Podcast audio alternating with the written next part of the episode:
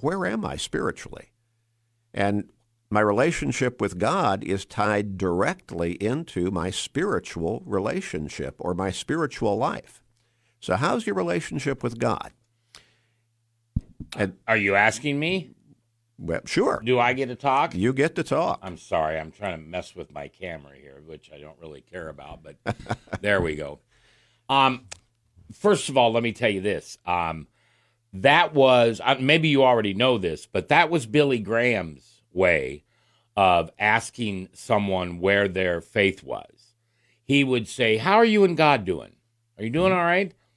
And uh, there's a famous moment that, of course, is on YouTube now of when he asked that of Jack Paar. Now we're going back to 60s. 60s, all right. and uh, uh, I watched it on uh, YouTube, and if you get a chance, uh, you could watch it too. And there was a a, a small conversation that uh, Jack Paar knew what he was being asked and who was asking him. And I stole that from Billy Graham. Uh, uh, you know, I, I, used to say, "Oh, where do you worship?" That was my way of breaking that ice, but that's not the right question. The right question is the one you just asked. How are you and God doing? You yeah. doing all right? Right. Um. So, um, I hope God and I are awesome. Um. I I am a regular um, uh, repenter. I also believe this probably comes from my Catholicism background, but I also believe that there needs to be confession even on the parts that I have already repented for. Uh, and maybe that's just my way of letting God know that um, I, I need to be humbler. I need I need to surrender myself to Him more often, especially the things that I do wrong because there's a bucket load every day. You know what I mean?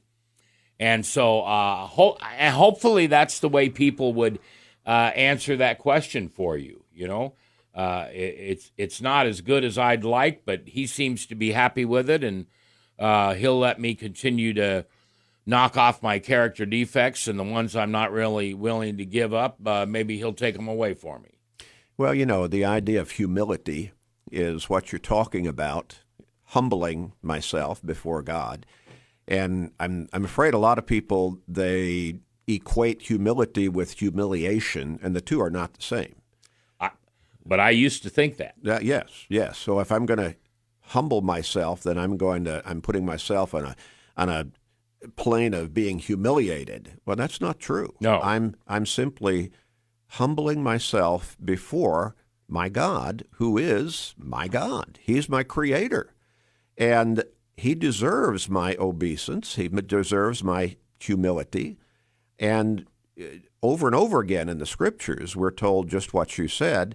James chapter 4 and verse 6, I believe, it talks about first, you know, um, in that one chapter, but that's simply a, a repetition of other passages along the same line, where he talks about God resists the proud, but gives grace to the humble. And then in verse 10, he says, and the more familiar verse, humble yourself before God and he will lift you up. And in, variations of that in one form or another throughout the scriptures, Old Testament and New Testament. And so we need to recognize that there are places and settings and positions in which we need to express humility. We need to humble ourselves. You don't go in, you know, you get a, you're going for a job, let's say a job interview, and you're being interviewed by whatever, the personnel manager or maybe the uh, owner of the company. Well, you don't go in there and start bragging about, you know, I think you ought to give me this job, pay me this much, all this, you know, let me tell you how great I am and all of that.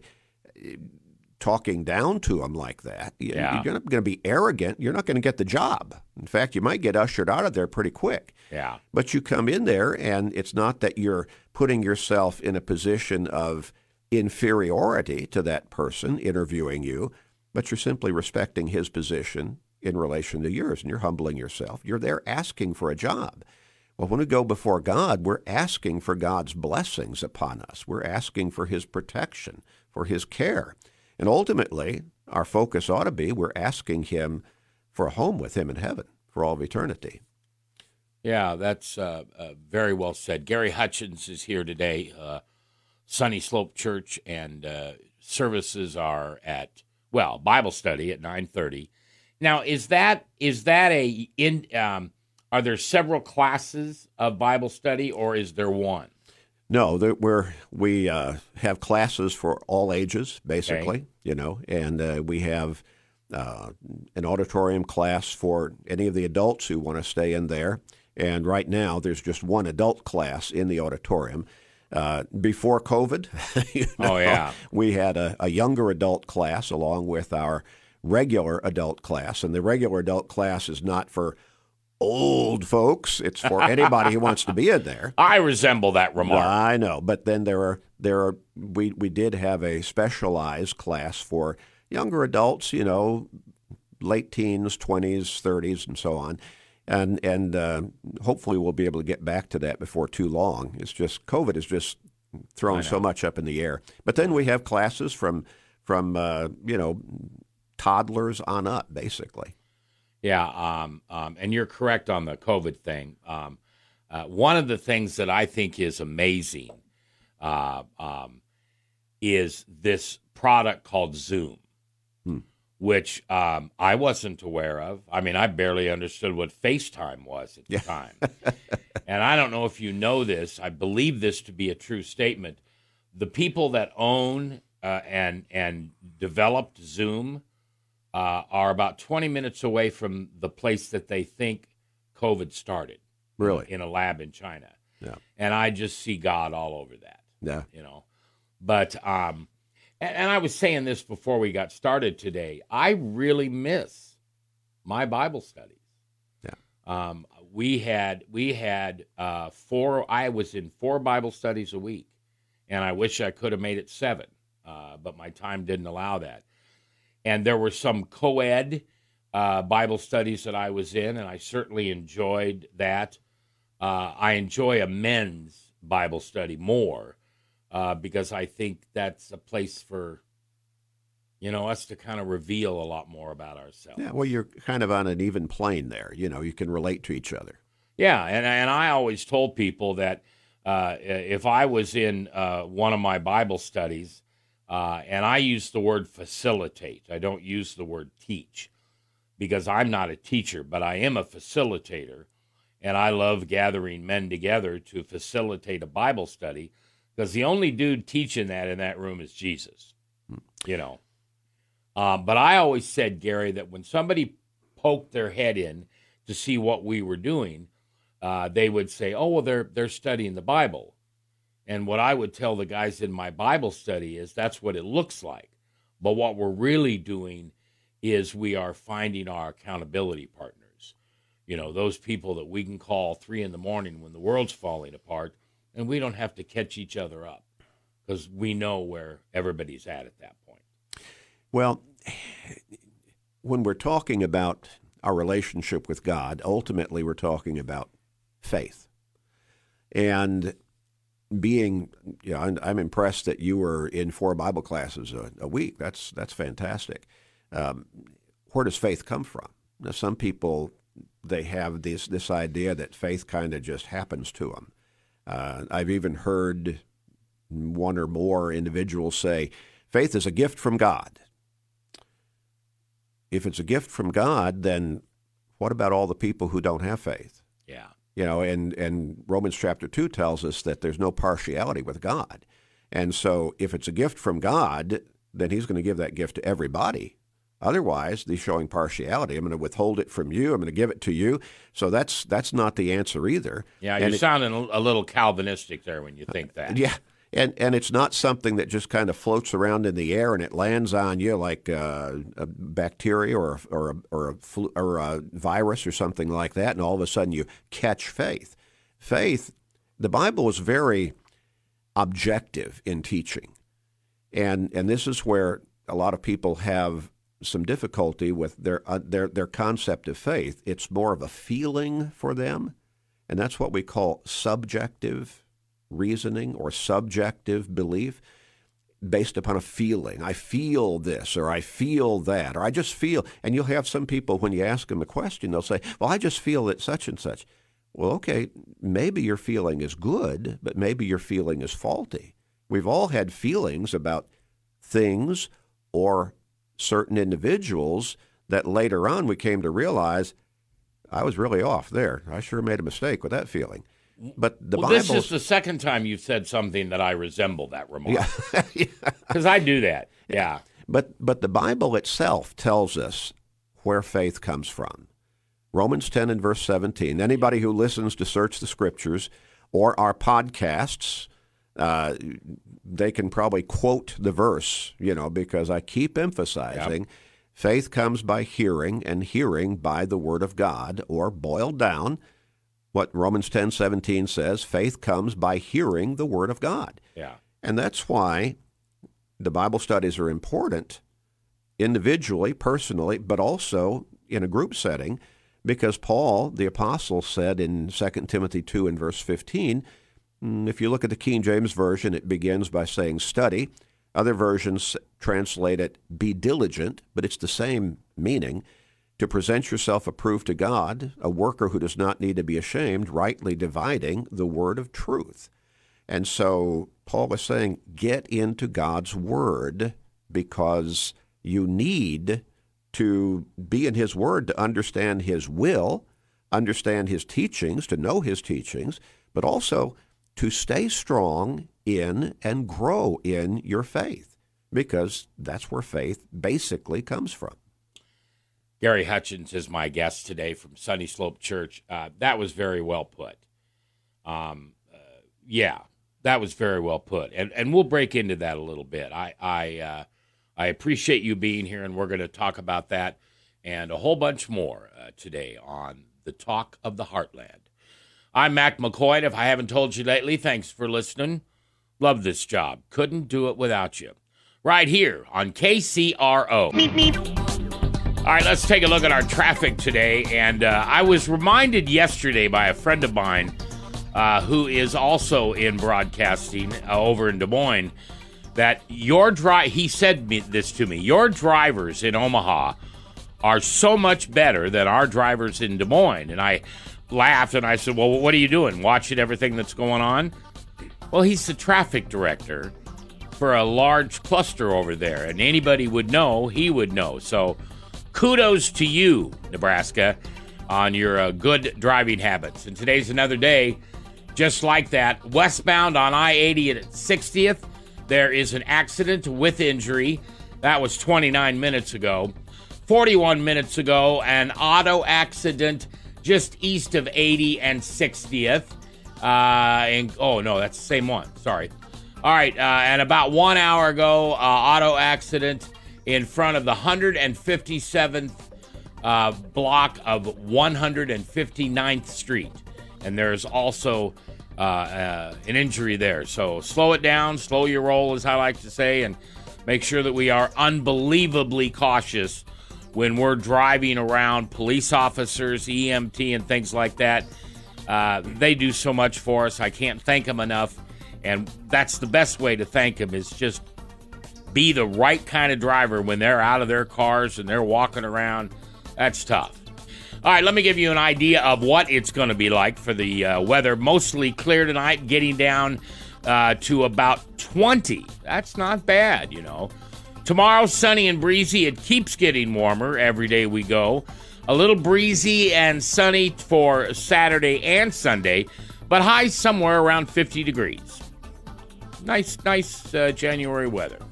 37 degrees now at KCRO AM 660, FM 106.7, and all around the world at KCRO.com. My guest on this Friday is uh, Gary Hutchins. He is the pastor at Sunny Slope. And uh, uh, if you don't hear his shows during the day, take the time to listen to him. Are, are those shows on a podcast on your uh, website or anything? Yeah, I was going to ask if I could uh, let the people know about the podcasts. Uh, basically, all of our Bible classes, we have a Sunday morning Bible class, a Wednesday night Bible class that I podcast. Also, all of our sermons are podcast on our website. Now, those are more and more in video format as well as audio format.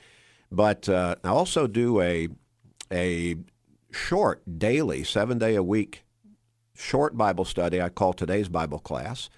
And then our radio program, Search the Scriptures, all of that is podcast at our website.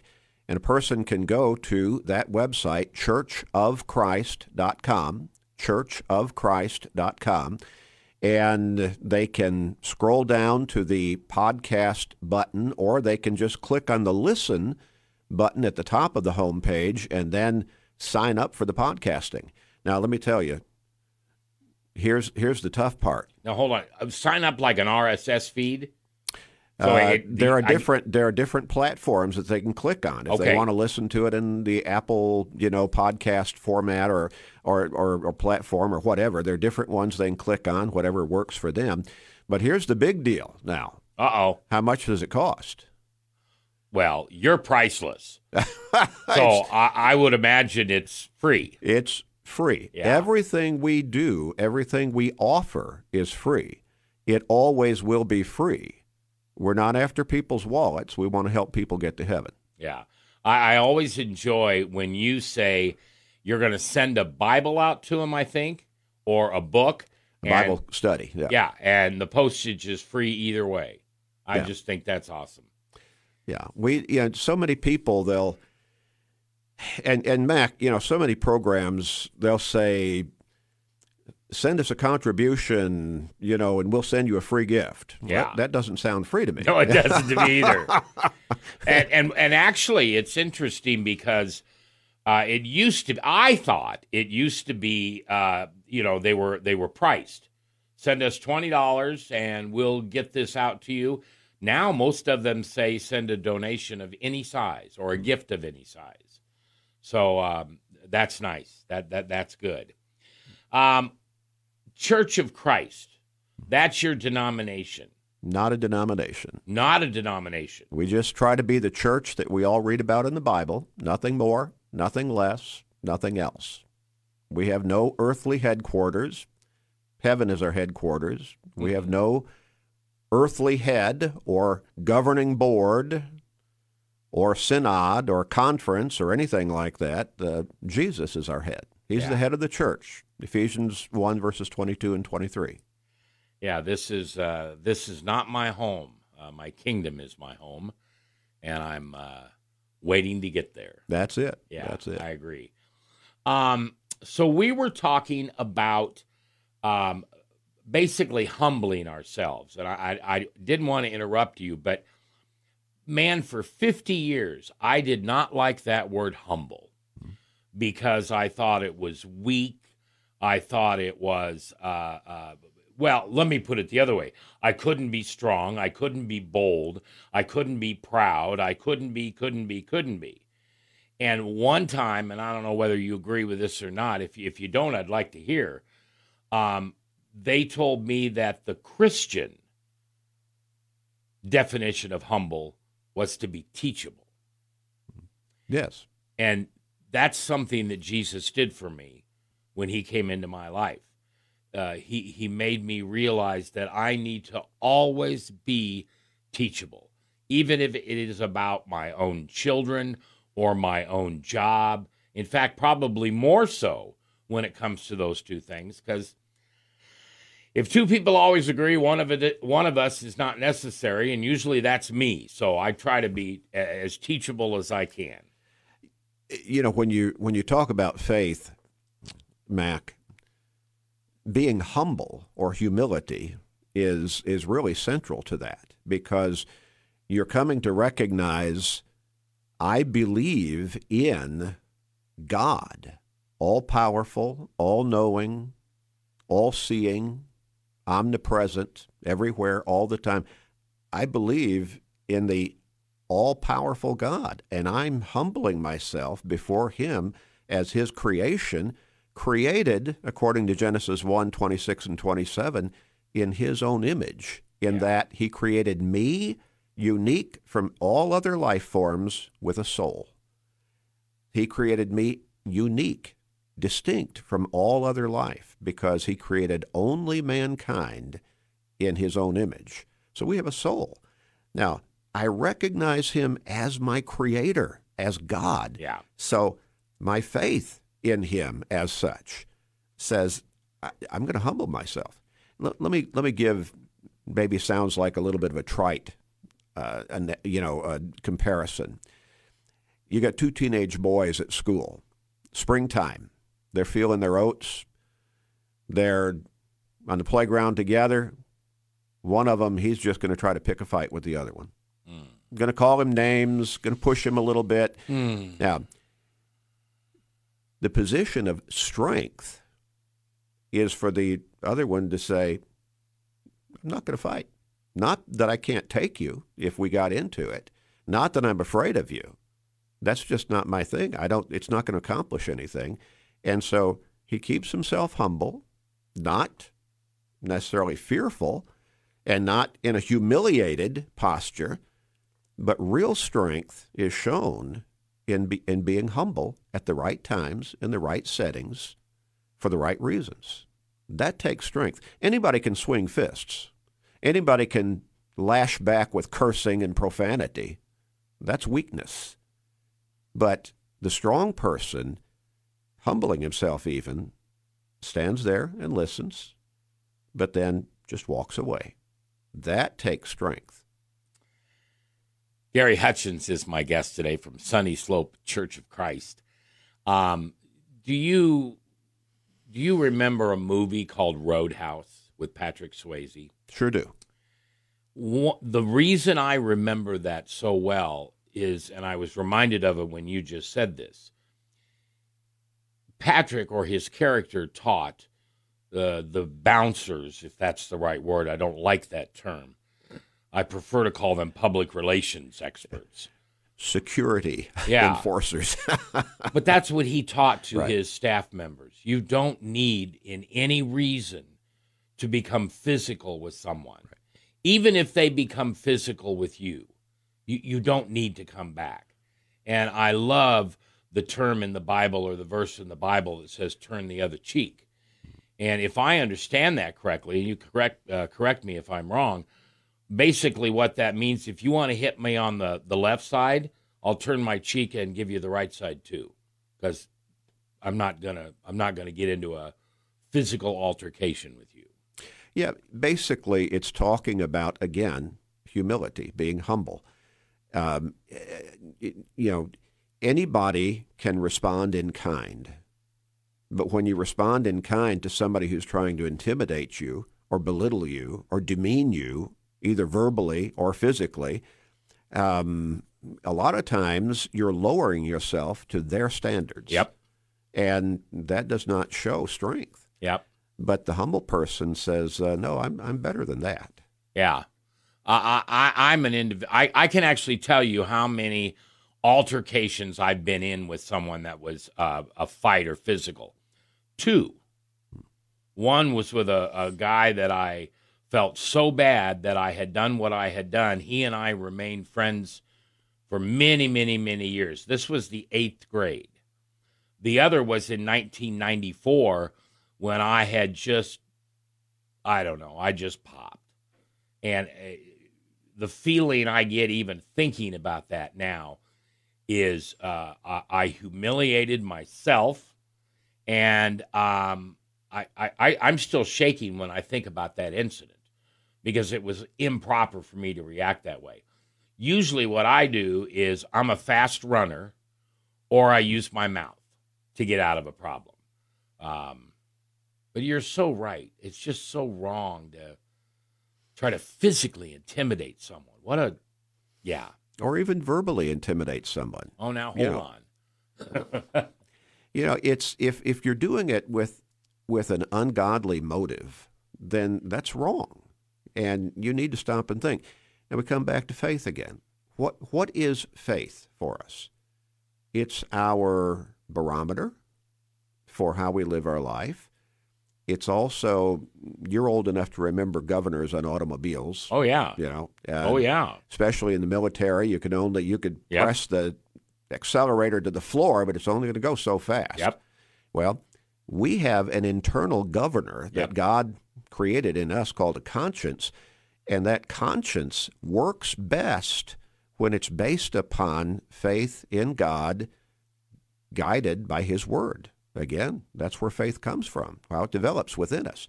So when we are, when our conscience is conditioned by God's Word, our faith in God, that's when our conscience works best, and it it it's the best governor in our life because we're automatically, you, you know, what what does a football player do in a field, or a basketball player in the court, or a soccer player on the, on on on the uh, the soccer field? Yeah, they're not allowed to fight. Well, no, they're not. But how do they react to things? They instinctive because it's been conditioned in them. They know how they're supposed to react to a given situation on Yep. the court or on Yep. the field or on the soccer field. They they know how they're how they're supposed to react. Okay. Well, a Christian, because he is governed by his faith, he knows instinctively if something confronts me along this line or this line or this line, I'm not just going to react like a person of the world. I'm going to react based upon my faith. Yeah. It's going to be my guide, my governor. I'm going to respond in, I'm going to try to respond always in a godly fashion. Gary Hutchins is my guest today. Um, we'll continue this conversation uh, around the corner. And if you have any questions, feel free to jump on my Facebook page. It's uh, MAC, the initial J, and then Michael, and that will bring that up. Or if you have my phone number or anything like that, you're welcome to call in and ask any questions uh, for uh, Pastor Hutchins. It is 20 minutes before the top of the hour, top of the hour being 5 o'clock, and we'll have traffic and weather for you next here on the Talk of the Heartland. All right, let's uh, check traffic and weather for you here just a minute. Uh, let me do a little catching up. I'm talking to Gary and getting all involved in stuff here, and I forget uh, the stuff I need to do, so I apologize for that. 35 minutes ago, 144th and Dodge, the overpass traffic lights malfunctioning. That's that's a a bad thing on Friday going home, but it is what it is. Westbound I-80 at- at 60th, there is an accident, and then also in the uh, 1500 block of no, no, never mind. Let me back up. Just east of I 80 and 60th, there is a one vehicle accident, but it is blocking the road on 60th. So you take care there and uh, do the best you can to get home and safe. People at home love you and they want you there. All right, mostly clear and around 20 tonight will be our low. Uh, Sunday breezy and a high right around 50 for tomorrow. And Sunday, sunny, same way, almost as warm, 45 will be our high. Right now, it's 37 degrees at KCRO.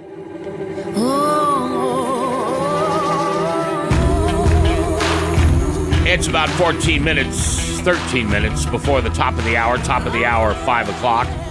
We'll have uh, news for you at that time and some other things. We'll continue with our traffic and weather to keep you fully informed.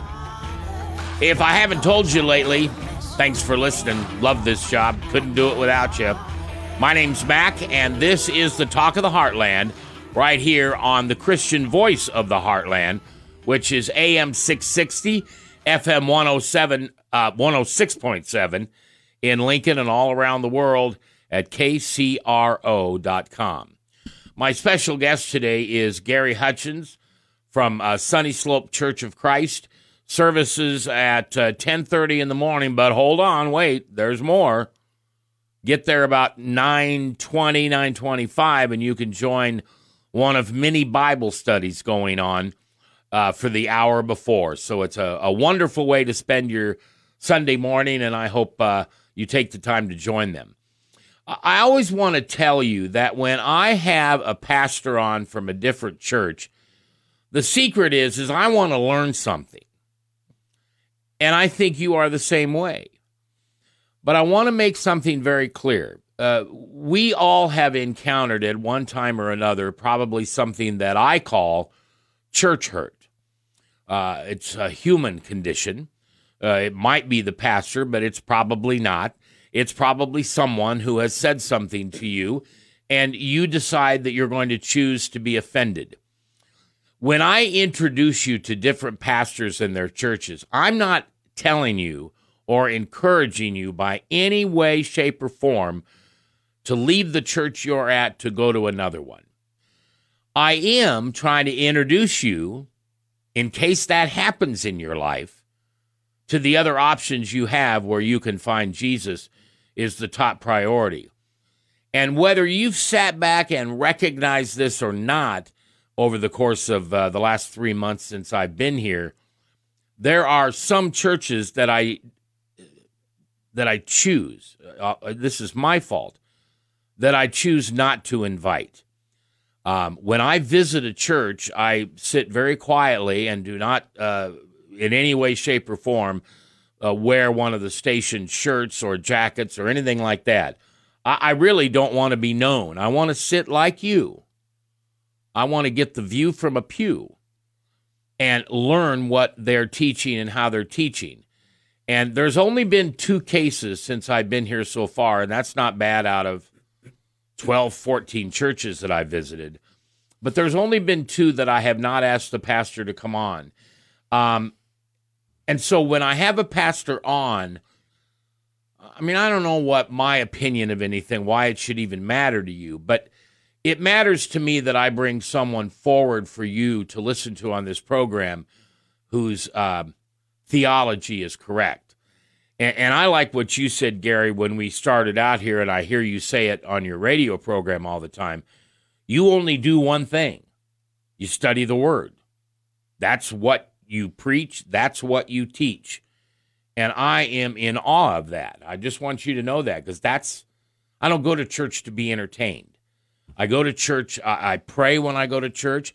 I ask the Lord to re- maybe reveal some things to me that I'm having a problem with. And by golly, I very rarely walk out without getting into my car getting home and getting my Bible out and shuffling through it and go, oh, yeah, Gary was right. There it is right there. if I'm not carrying it with me to church. So thank you for doing that. Thank you for being a Bible centered, Christ centered church. Well, thank you. God gets all the glory. Yeah. Um, you know, eh, let me say one thing just in response to that. And you said you don't come to be entertained. I'm afraid in a lot of churches, church has become a show. Yeah, it has. And you know, com- complete with stage lights and choreograph, uh, chore- choreographic, you know, programming and everything. You know, and and it's almost like you could sit in your living room and watch it on TV, and there'd be some kind of program that's a show on TV. Yeah, you know, no, and, I agree. I understand where they're coming from, but at the same time, we're supposed to be it, okay. And, and people talk about, well, you know, I, it, it makes me feel good when the church comes together. The church is not the audience. God is the audience. We are the worshipers. Mm-hmm. God is the audience. If Very we good. if we can think of it, it from an audience perspective at all, we're not the audience. We're not there to be entertained. We're there to worship God. And getting into his word is central to that worship. Yeah, the uh, the church that I belonged to uh, back in Iowa uh, for a little over 22 years now, it would have been I, when I started there. Uh, I have to admit, I was drawn by the show. You know, a person who comes out of Catholicism, there's no show there, and there shouldn't be. But I will tell you that the church that I went to back home has done a very good job of keeping that book that you and I have in front of us the center of the teaching. Yes, they have an unbelievable show. I mean, it is television quality produced. But when one of the pastors, whoever he or she might be, comes out with the message that day, it goes straight to the Bible. Yeah, and should. Bible, and it's quoted uh, on the screen sometimes, these gigantic screens. It'll have the Bible verse written out for you and things like that. But um, And here's what's interesting, and I've told the pastor this, so I'm not saying anything I wouldn't say to him. Before Jesus, I was at that church 10 years before Jesus mugged me. And it was the show that drew me there. Now, I don't know why, but after Jesus mugged me, all I really wanted to hear was the word. In fact, I might even go later in the hour, uh, 20 minutes after it began, so I could come about the right time that the pastor began to speak.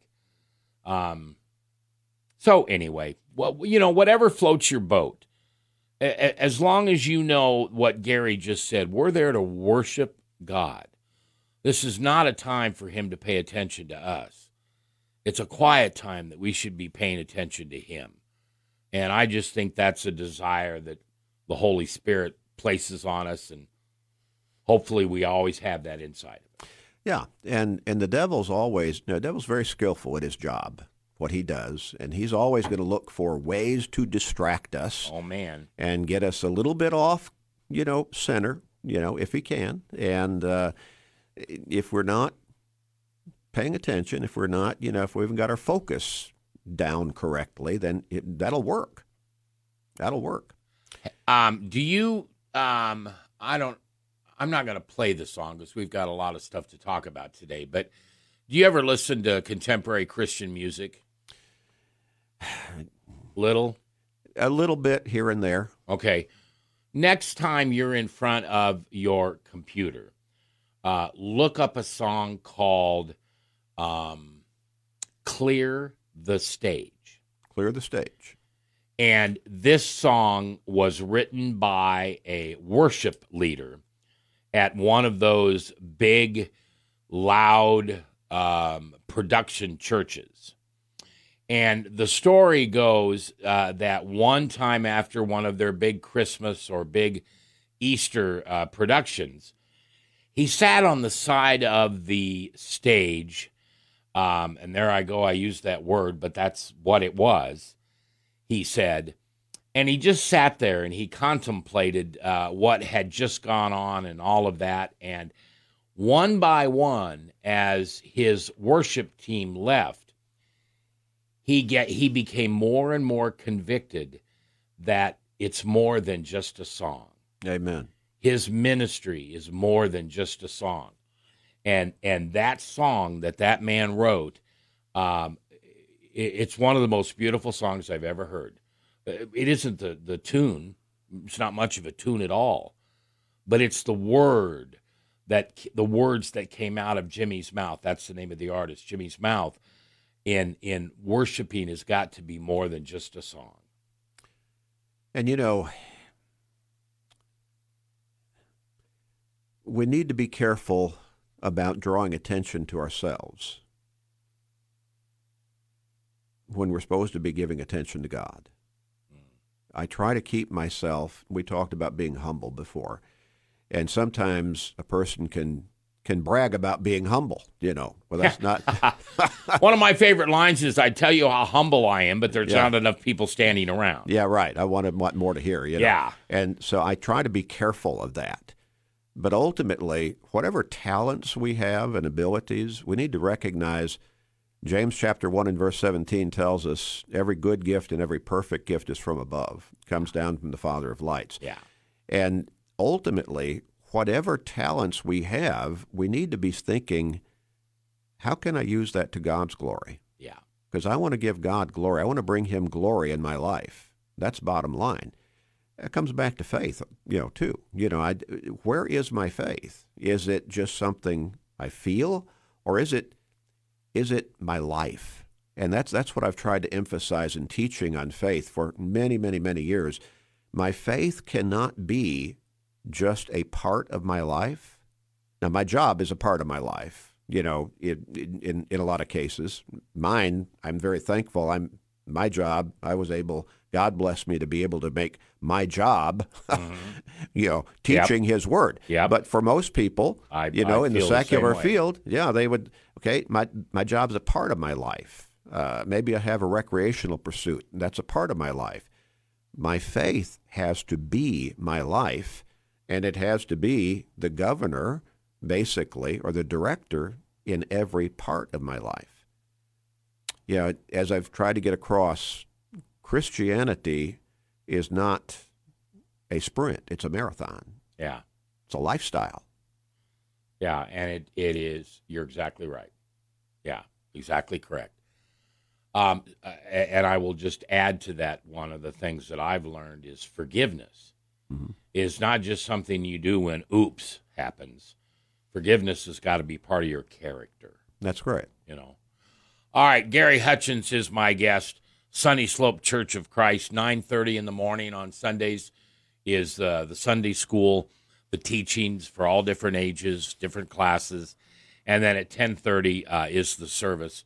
And I invite you, if you are looking around, uh, maybe your pastor's taking the week off, maybe you've got some relatives in town, and for whatever reason you're looking for something different, uh, let this be holy a Holy Spirit moment as you listen to Gary, and maybe you can decide if if that would be a church by his teachings um, that you might want to visit. It's coming up on five o'clock. I'm Mac McCoy. It's the talk of the heartland. And when we come back, I get to ask Gary some questions, but they're not the pastor's questions. They're questions that I want an answer to. And I hope we also answer some questions for you, and all of it will come out of the Word. Here on AM 660, 106.7 FM, and all around the world at kcro.com.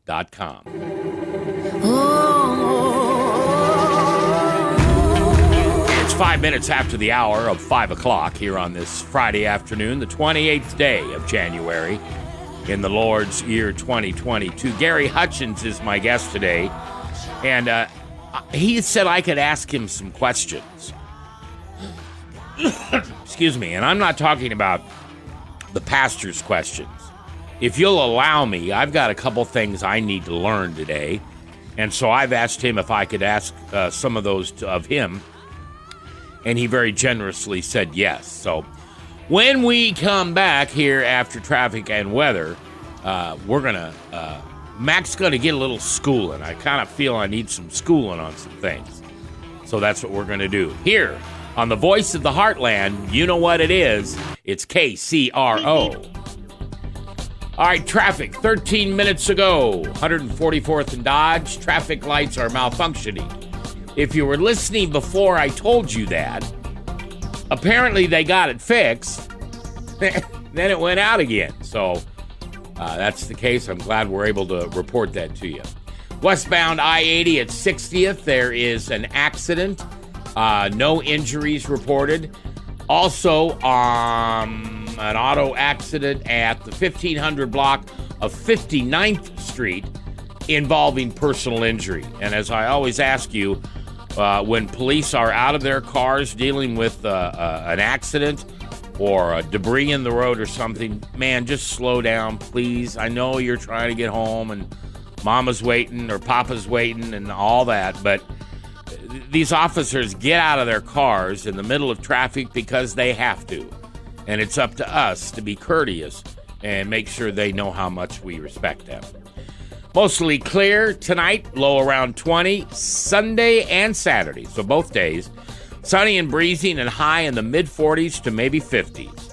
It's 36 degrees now at KCRO. The Heartland's Christian Voice, KCRO. All right, seven minutes after the hour, Gary Hutchins from uh, Sunny Slope Church of Christ, um, and that is not a denomination. That is they. That's who they are. They are the Church of Christ.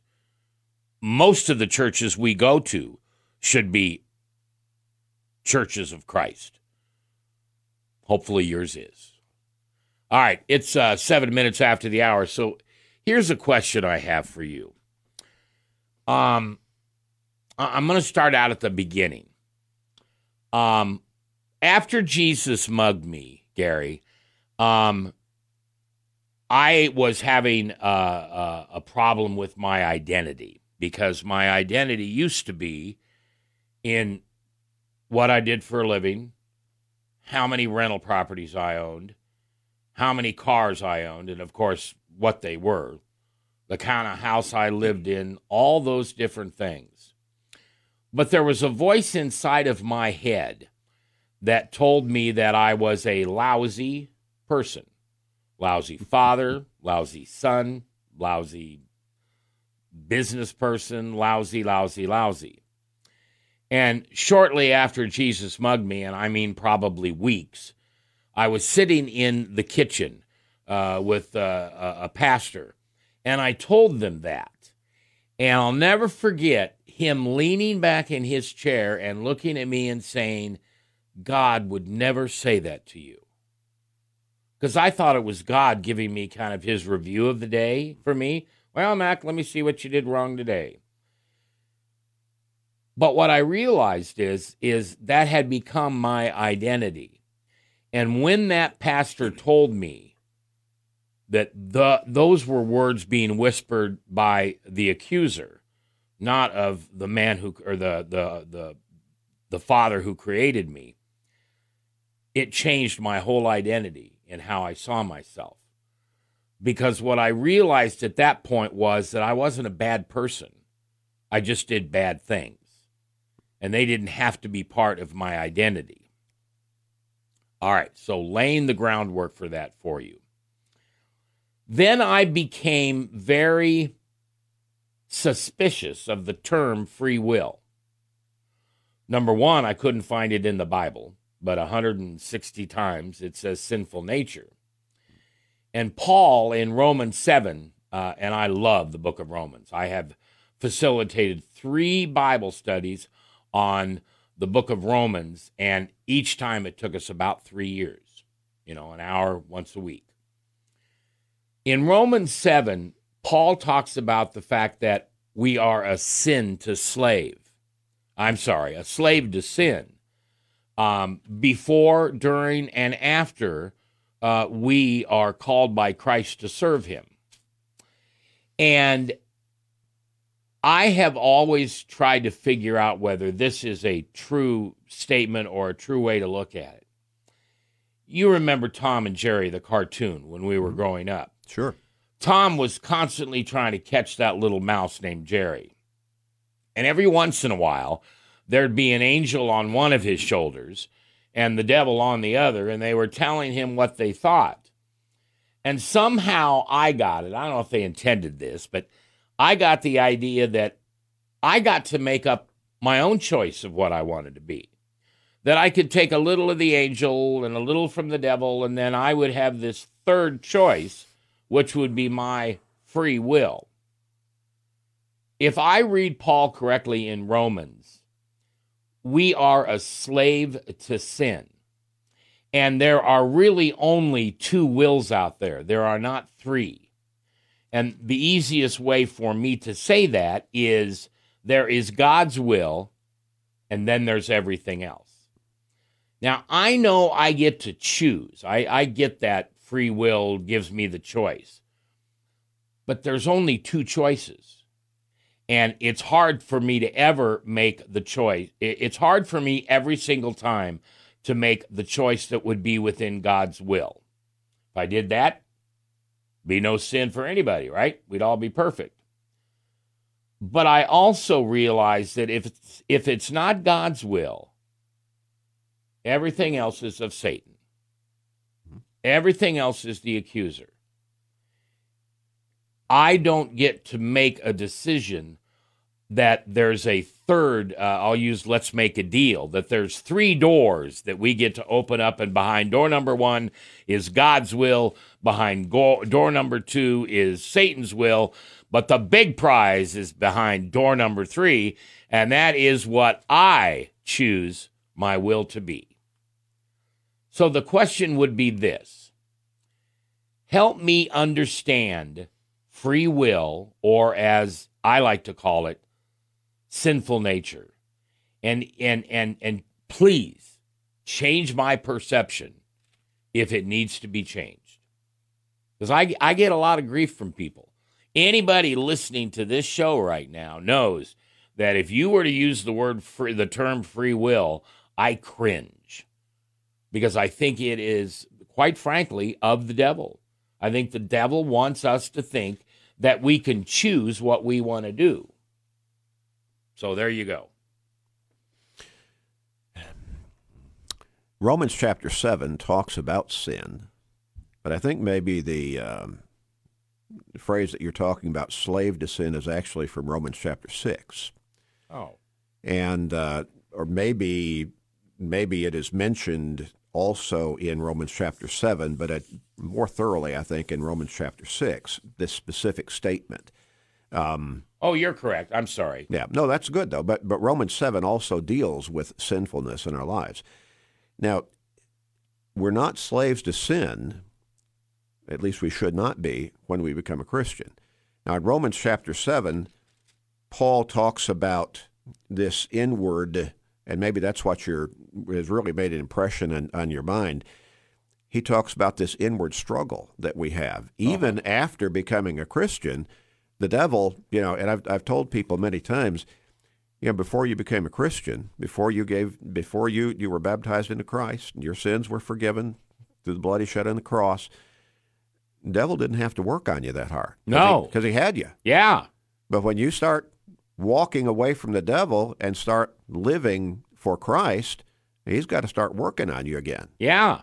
And so Paul talks about that inner struggle that we all have. It's like a battle going on within us or even a war constantly because the devil keeps keeps, you know, trying to agitate, he keeps trying to pull us away, throwing doubts in our minds. And so Paul says, you know, the things that I want to do, I end up not doing. Yeah. And the things I don't want to do, I end up doing. Yeah.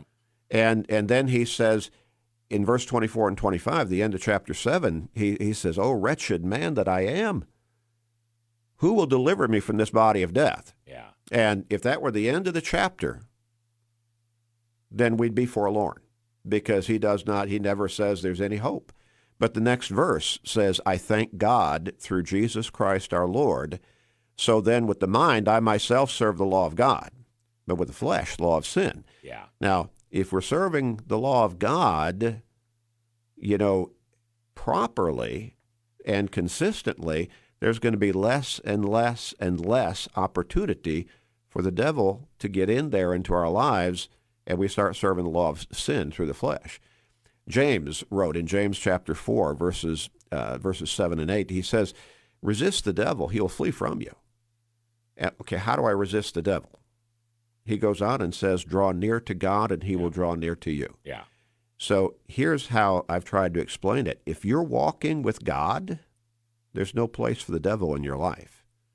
You cannot, a life cannot have God and the devil harmoniously coexisting within that life at yeah. the same time. Right.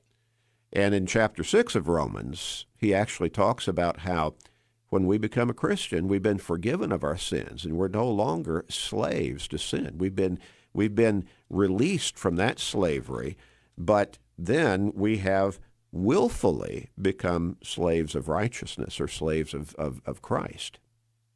So I hope that helps answer your question there. Yeah, it does, and I don't know why I was say, saying Romans six, but yeah, it, Romans seven. seven. It, it's yeah. yeah. six and seven. Well, they, they they both talk, you know, because in chapter seven he talks about that that inward battle, and and how many times have every single one of us we've you know we've had the focus, I want to do what's right, but then we did something wrong, and we knew we shouldn't have done that Mm. And afterwards, boy, does our conscience start working on us. Oh, oh, uh, I, I had one of those a couple weeks ago. I did, uh, um, I did a bad thing, hmm. okay, and I couldn't believe. Uh, well, I'm still feeling it. I, I, I couldn't believe that I had done that. It was not part of my character. Used to be, it was not a part of my walk with Jesus, any of that. You know, you talked about Romans 7, and I think you're primarily talking about uh, it says struggling with sin, starts mm-hmm. with verse right. 14. Right. So the trouble is not with the law, for it is spiritual and good. The trouble is with me, for I am all too human, a slave to sin. I don't really understand myself, for I want to do what is right, but I don't do it. Instead, I do what I hate. But if I know that what I am doing is wrong, this shows that I agree with the law and the law is good. So I am not the one doing wrong. It is sin living in me that does it.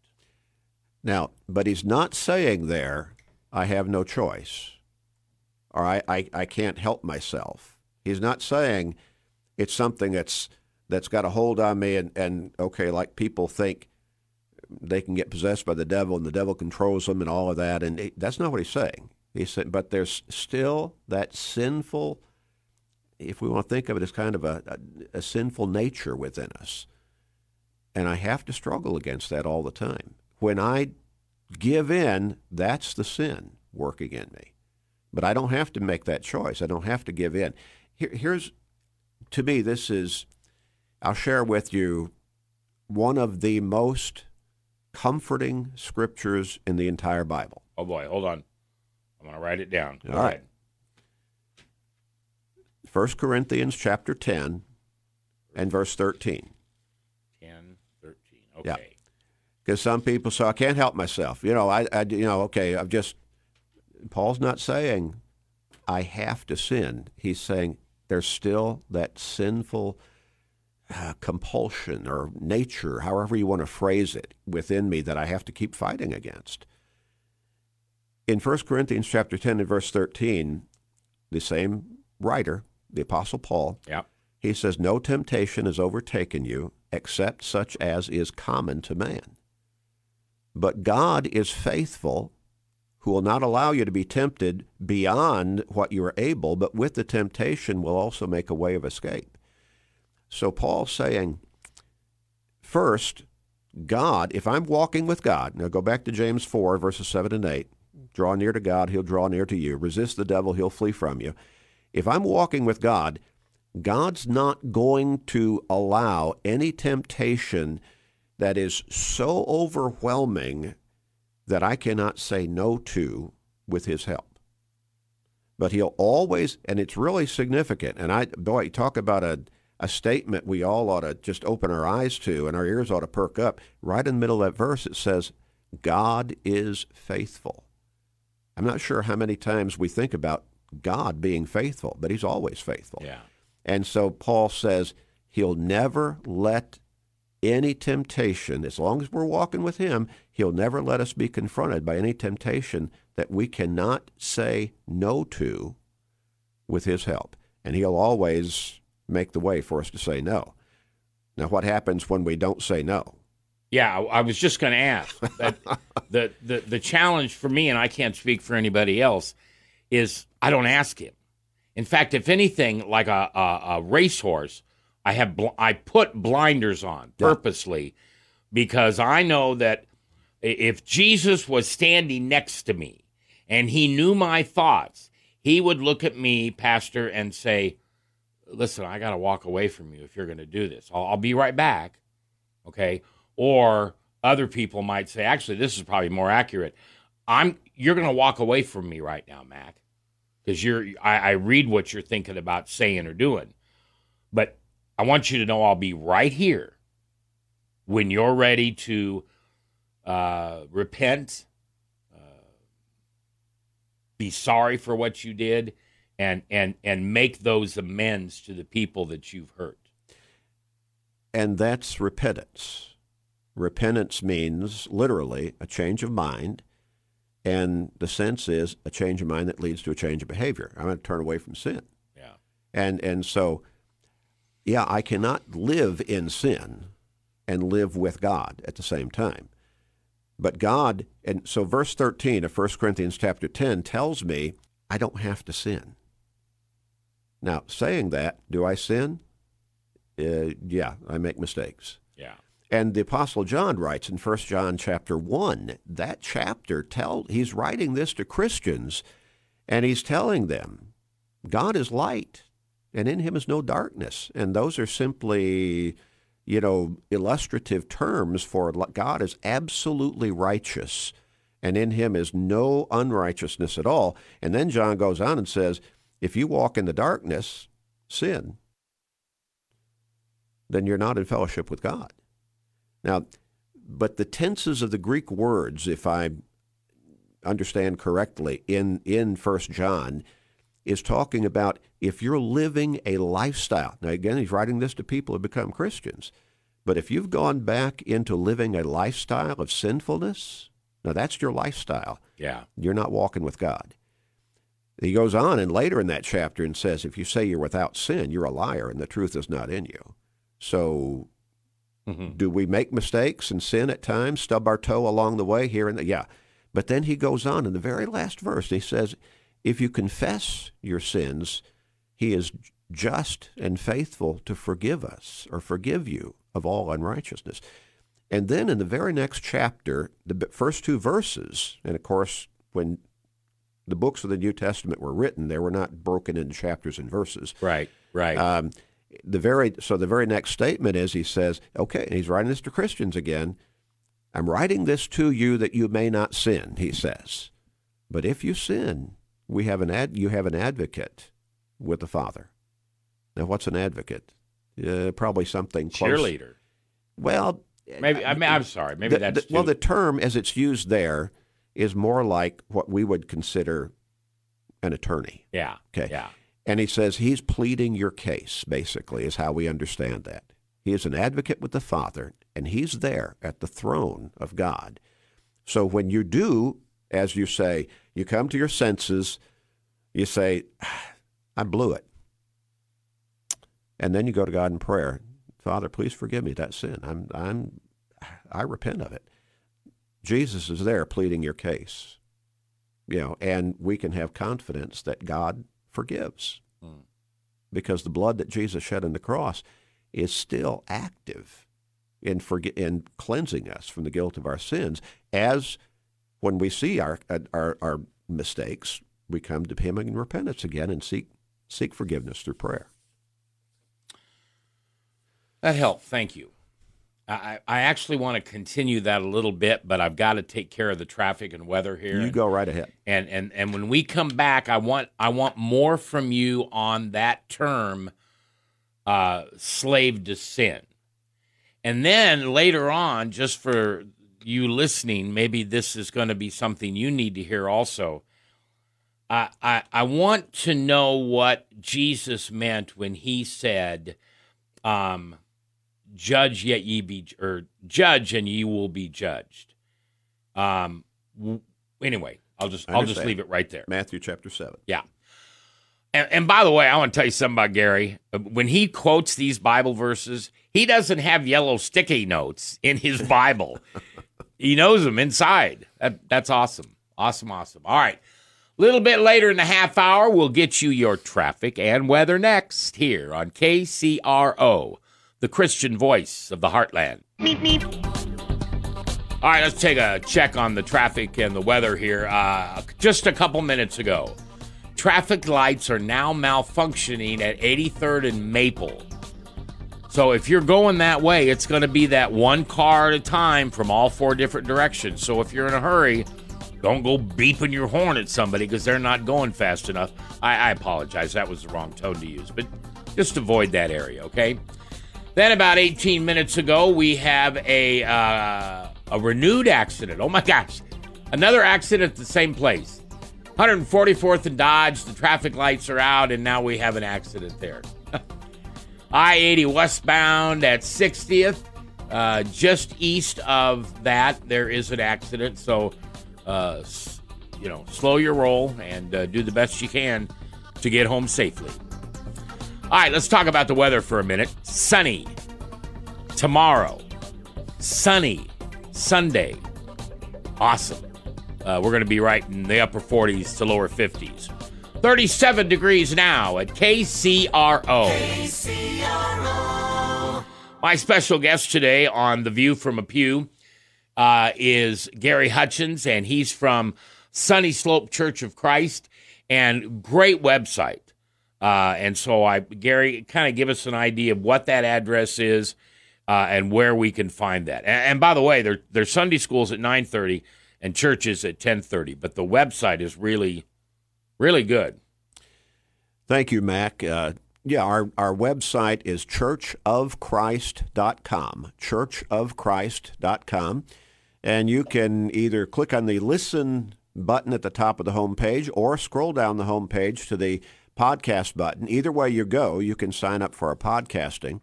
And it's free, always will be free. And as I said earlier, we're not after people's wallets. We want to help people get to heaven. When you sign up for our podcasting, you'll receive all that we do, basically. We podcast a Sunday morning Bible class, a Wednesday night Bible class, all of our sermons, and the sermons are on video format now, as well as audio format. And we do a really pertinent and relevant short, about a 13 minute Bible study each day called Today's Bible Class. And also our radio program right here on KCRO, Yeah. Search the Scriptures. All of that will go automatically to your smart device. And again, it's always free. And by the way, we have midweek Bible classes on Wednesday evening at 6:30 if anybody would like to join us at the building, 3606 North 108th Street. All right, so 3606 North 108. Um, give us some uh, visual of what's around you that people might know. just north of Maple on 100, just at the top of the hill, Okay. north of Maple at 100 uh, on 108th. I can visualize it. Yeah, you would get off uh, if you were coming down uh, 64, I-64. You would get off at Maple, and if you're coming from the uh, south, you would turn left off of Maple, off off of the uh, exit there. If you're coming from the north, you would turn right, go down the hill to the red light. That's 108th. Turn right, right at the top of the hill. We are. Um, where's the name Sunny Slope come from? That is uh, when I first moved here back in 2001, early 2001. I um, I thought Sunny Slope. I, I stood in the back of the church parking lot and looked out across, you know, a, a scenic view. We're up on a hill, and I and and you can see the sun and everything, and you can see trees out there and buildings way out, and and I thought, Sunny Slope. That's it. Yeah. Well, that that was not it. It's, it's just the name of a subdivision oh. in Oh, that area. oh, Sunny Slope subdivision. So that's great. Okay, um, and what's uh? You said that it was churchofchrist.com or Church- dot .org. no dot com Dot dot com com. churchofchrist.com. So, who was the brilliant uh, guy or lady, person, who got that URL for you?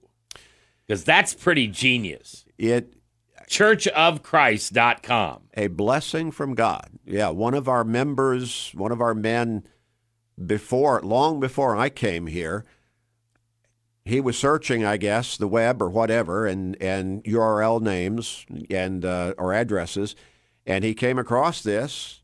He saw it was offer. It was it was available. Yeah. It was nobody was using it, so he called our treasurer and said, uh, "This is available. Nobody's using it." And the treasurer said, "Buy it." Yeah. and so we have maintained that ever since. Oh, Uh, yeah. and uh, you you would be surprised how many people have contacted us and said, uh, "Would you like to sell that to us or give it to us?" You know, and our response is, "Thank you for your interest, but no." yeah. Well, and and in this day and time, um, that's a um, an asset like a building or a location is. yes, absolutely. I used to own, um, and I still do own a whole bunch of URLs because I did when I was in business. Much like you, I had somebody a lot smarter than me around me who said these web addresses are going to be important. Why? You know, why? I said. And uh, uh, by golly, that uh, Chris was his name, and he was brilliant to do that because we got some good ones. All right, it's uh, 20 minutes uh, before 6 o'clock here on this uh, 28th day of January in the Lord's year 2022. I'm Mac McCoy, and this is the Talk of the Heartland. And uh, today, Gary's allowing uh, me to ask him some questions. Now, make sure uh, that you get done what you wanted to get done for coming in today because usually when I have a pastor on after we do the questions, it's whatever they want to talk about. And uh, uh, sometimes I'm just, I'm hungry for the word to understand it uh, more than anything. And part of this is coming from the fact that uh, um, I, I, I, made the comment a little bit ago. I really slipped up a couple uh, weeks ago. And uh, God just brought me to my knees.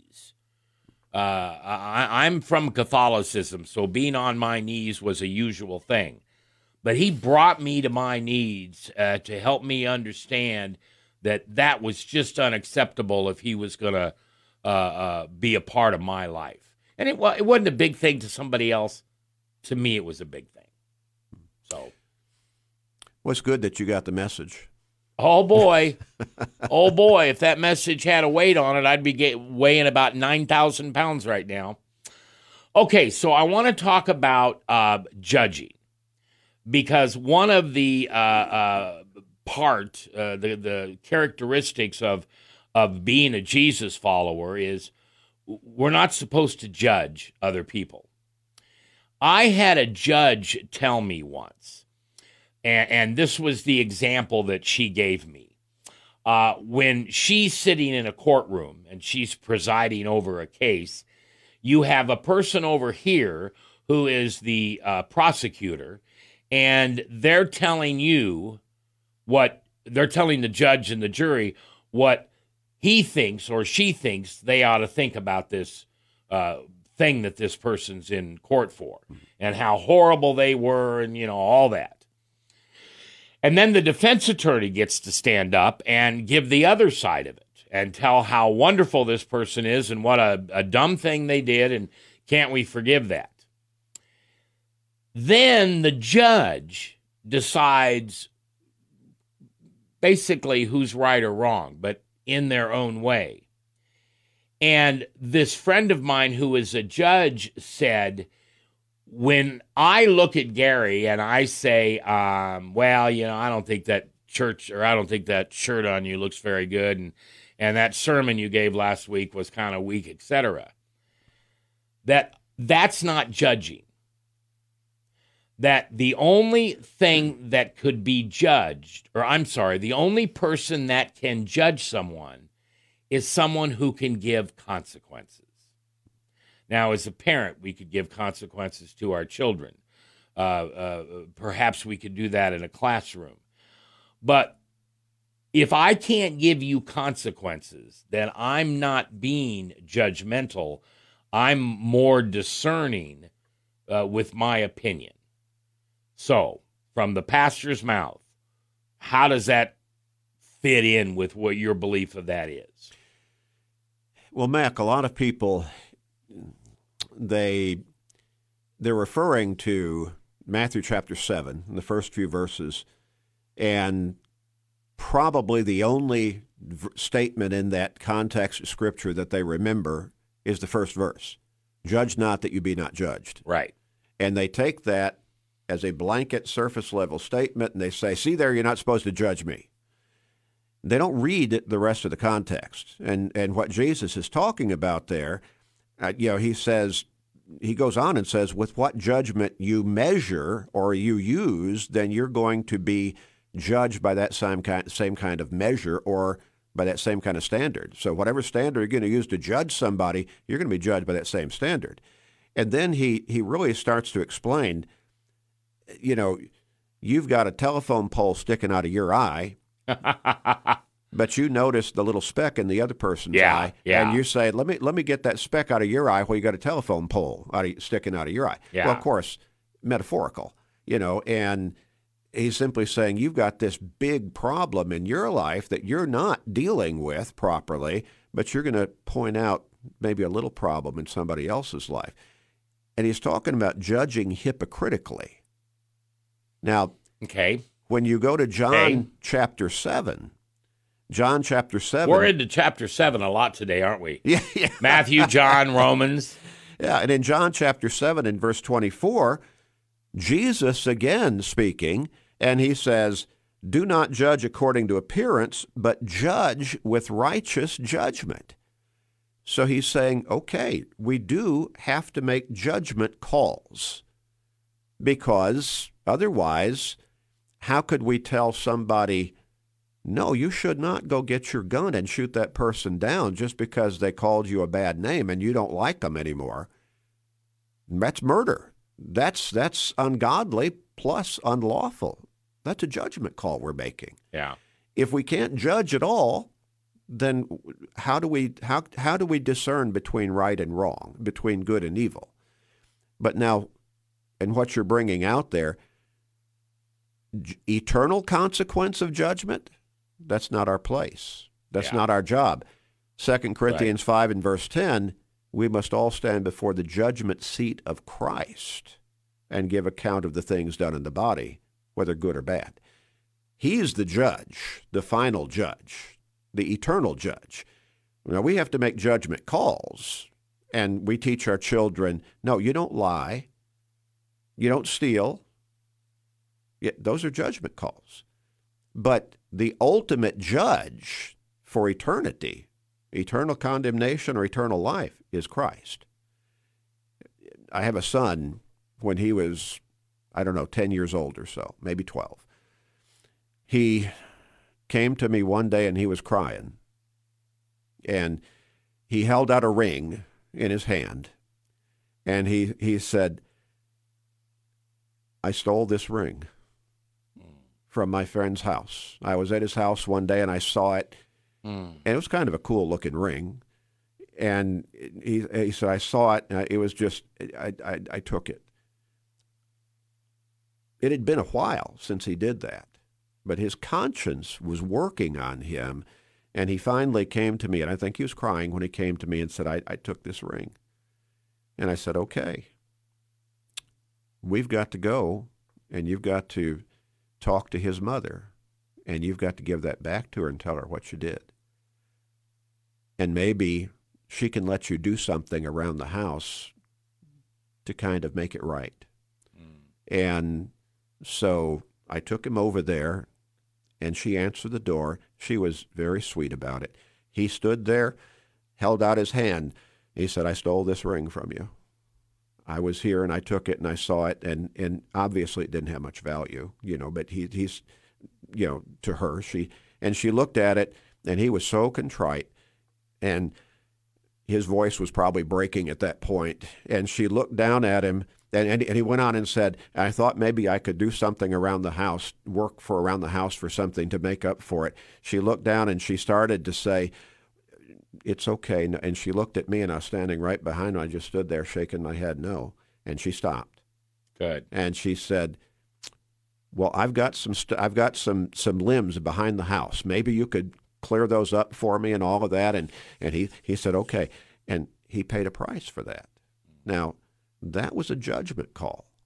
He had to understand that was wrong what he did, and he did understand, and he did what he needed to do to make it right. But now, can I judge you to hell or No. heaven? No. I can't. Right. That's not my I- job. I know that. That's not my job. but I can't judge hypocritically either. If I'm pointing my finger at you and saying, you know, you are the biggest sinner, you know, I, I and I'm just living a wicked life. That's what Jesus is talking about. I'm being a hypocrite.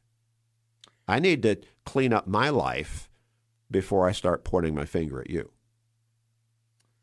That's a great story. Um, did that make you a proud papa? Yes. I was just going to say, that's awesome. All right, Gary Hutchins is my guest today. We'll uh, wrap this up in just a little bit. And uh, when we come back, uh, I want to talk. Uh, can we talk about shame? Sure. Somebody told me something once, and I, I, I want to check with you as a pastor to see if that information's correct. We will check your traffic. We will check your weather and Adventures in Odyssey coming up at six o'clock, and then your program comes on at six thirty Correct. today. All right, looking forward to it. I'm Mac, and this is the Talk of the Heartland. And thanks for listening. And don't forget, it's no accident you're here. We've been praying for you. Thanks for listening to KCRO. Here is our last traffic report for you on your way home. We appreciate you allowing us to uh, kind of walk into the middle of a great Bible study, but we need to give you information so you can be safe. 10 minutes ago, 36th and Highway 370, an accident. Those lights at 83rd and Maple are still not functioning correctly. And we also have at 144th and Dodge Again, malfunctioning traffic lights, uh, but apparently it has caused an accident. So slow your roll, take it easy. We want you to get home safely. Tonight, mostly clear and a low around 20. And then over the weekend, we're getting sunny. I mean, for January, it's going to be great. Little breezy, high right around the upper 40s to lower 50s. It is 37 degrees right now at KCRO. The Heartland's Christian Voice.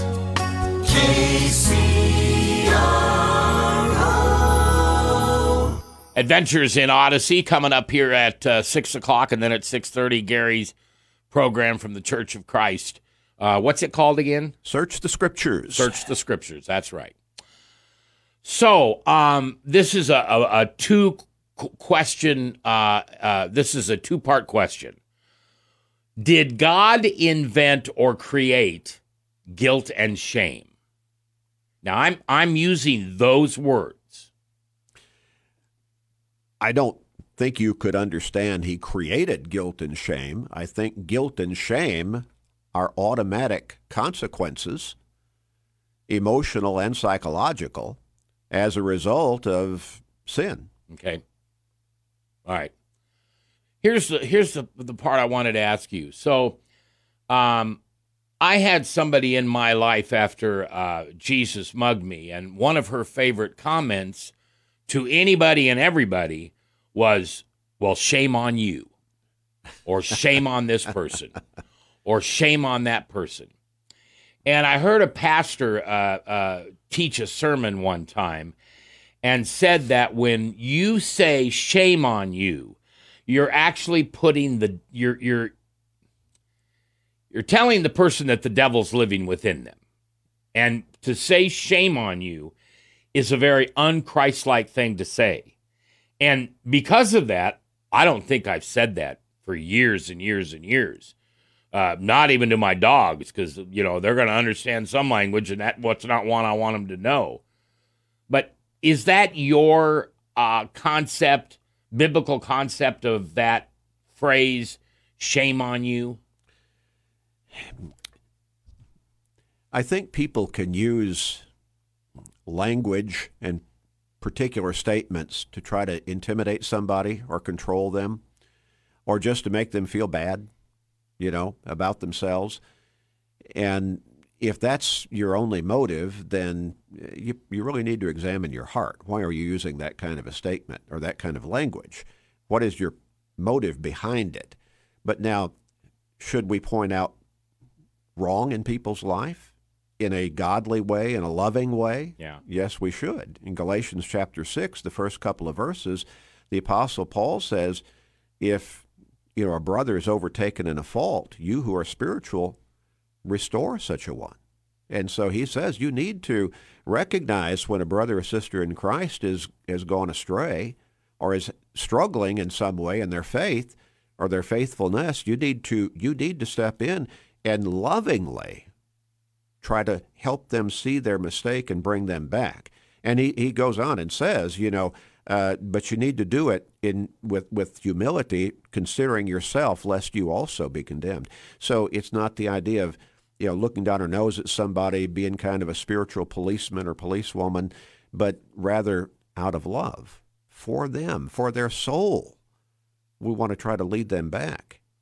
But if you never point out what would you what would you do if if you're again trite example or comparison or illustration what if you're doing a job you're you're training to be an electrician and all of a sudden you're about to stick your screwdriver in a live socket would you I want- resemble that remark. yeah would you want your supervisor to say you better not do that that's Yeah. yeah. All right. We've only got uh, about a minute and 10 seconds left, but you just reminded me of something. I could never understand that, say uh, something in love. Okay. Because I just, how do you do that? And then the Lord told me this is what I should do. And I'm asking you if you agree with, well, now I feel bad because if you disagree, you think you're disagreeing with the Lord. I don't mean that. But what I do is I say, Do I have permission, Gary, to tell you something you probably don't want to hear? That's a good approach. Is that is that okay? That's a good approach. A- And if they say no, boy, I, I, I take that seriously. yeah. I don't get offended. I don't. Okay, that that's fine. I'm I'm glad I asked. And you know that's one of the gifts that Jesus gave me after He mugged me was um, I don't get offended anymore, uh, or I, I I really really really try not to, because it's a choice. And usually when you tell someone they've offended you, you're manipulating them. Well, and it's also detrimental to yourself because you're carrying a chip around in your shoulder, and that's that's Oh. ultimately counterproductive to what you're trying to really be and and the impression you're supposed to make. Yeah. Uh, I really appreciate you coming in today. Uh, you reminded me of something when you said the the uh, screwdriver and the socket. Yeah. Mine was a penny, and I was about four, and I'll never ever forget that moment of sticking that penny in that light socket and getting shocked. Got your attention. It did get my attention forever and ever. I don't do electricity anymore.